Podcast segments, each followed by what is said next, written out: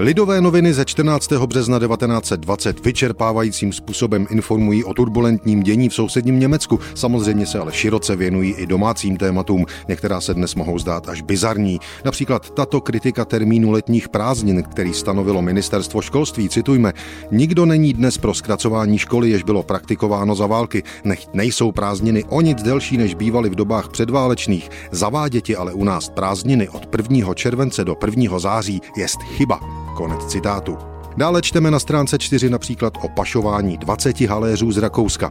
Pašovati 20 haléře je obtížnější nežli pašovati papírové koruny, ale i zde přišli pašeráci na různé nápady. Jedním z nich je moderní keťaská vesta, jest ušita z dvojité pytloviny a prošita podélce tak, že tvoří samé sáčky, které se naplní 20 haléři. Do takovéto vesty se vejde 8 až 10 kg železných 20 haléřů, často až za 800 korun. Zadržen byl také invalida bez nohý, který na místě pro protézy měl v nohavici pitlík asi se 6 kg železných 20 haléřů.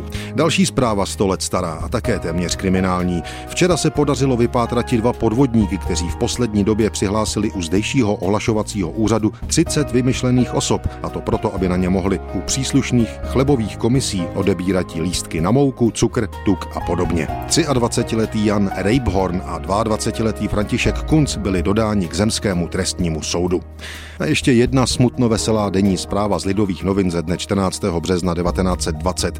Mladá matka. Po velikých ztrátách, které válka přivodila mezi mužským pohlavím, je sice chválihodným úsilí vyplnit opět mezery vzniklé, bohužel však nutno konstatovat, že se toto úsilí někdy přehání. Mezi tyto příliš horlivé rozmnožovatelky národa vstoupila včera svobodná dělnice H. z Juliánova, která dala život zdravému Hošíkovi, přestože je jí teprve 15 let.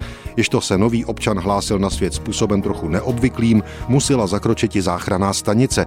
Vůči jejímž členům mladá matka vzhledem k přestálým bolestem vyjádřila, že si příště rozmyslí podlehnouti mužským svodům, které zpravidla mývají podobné následky. thank you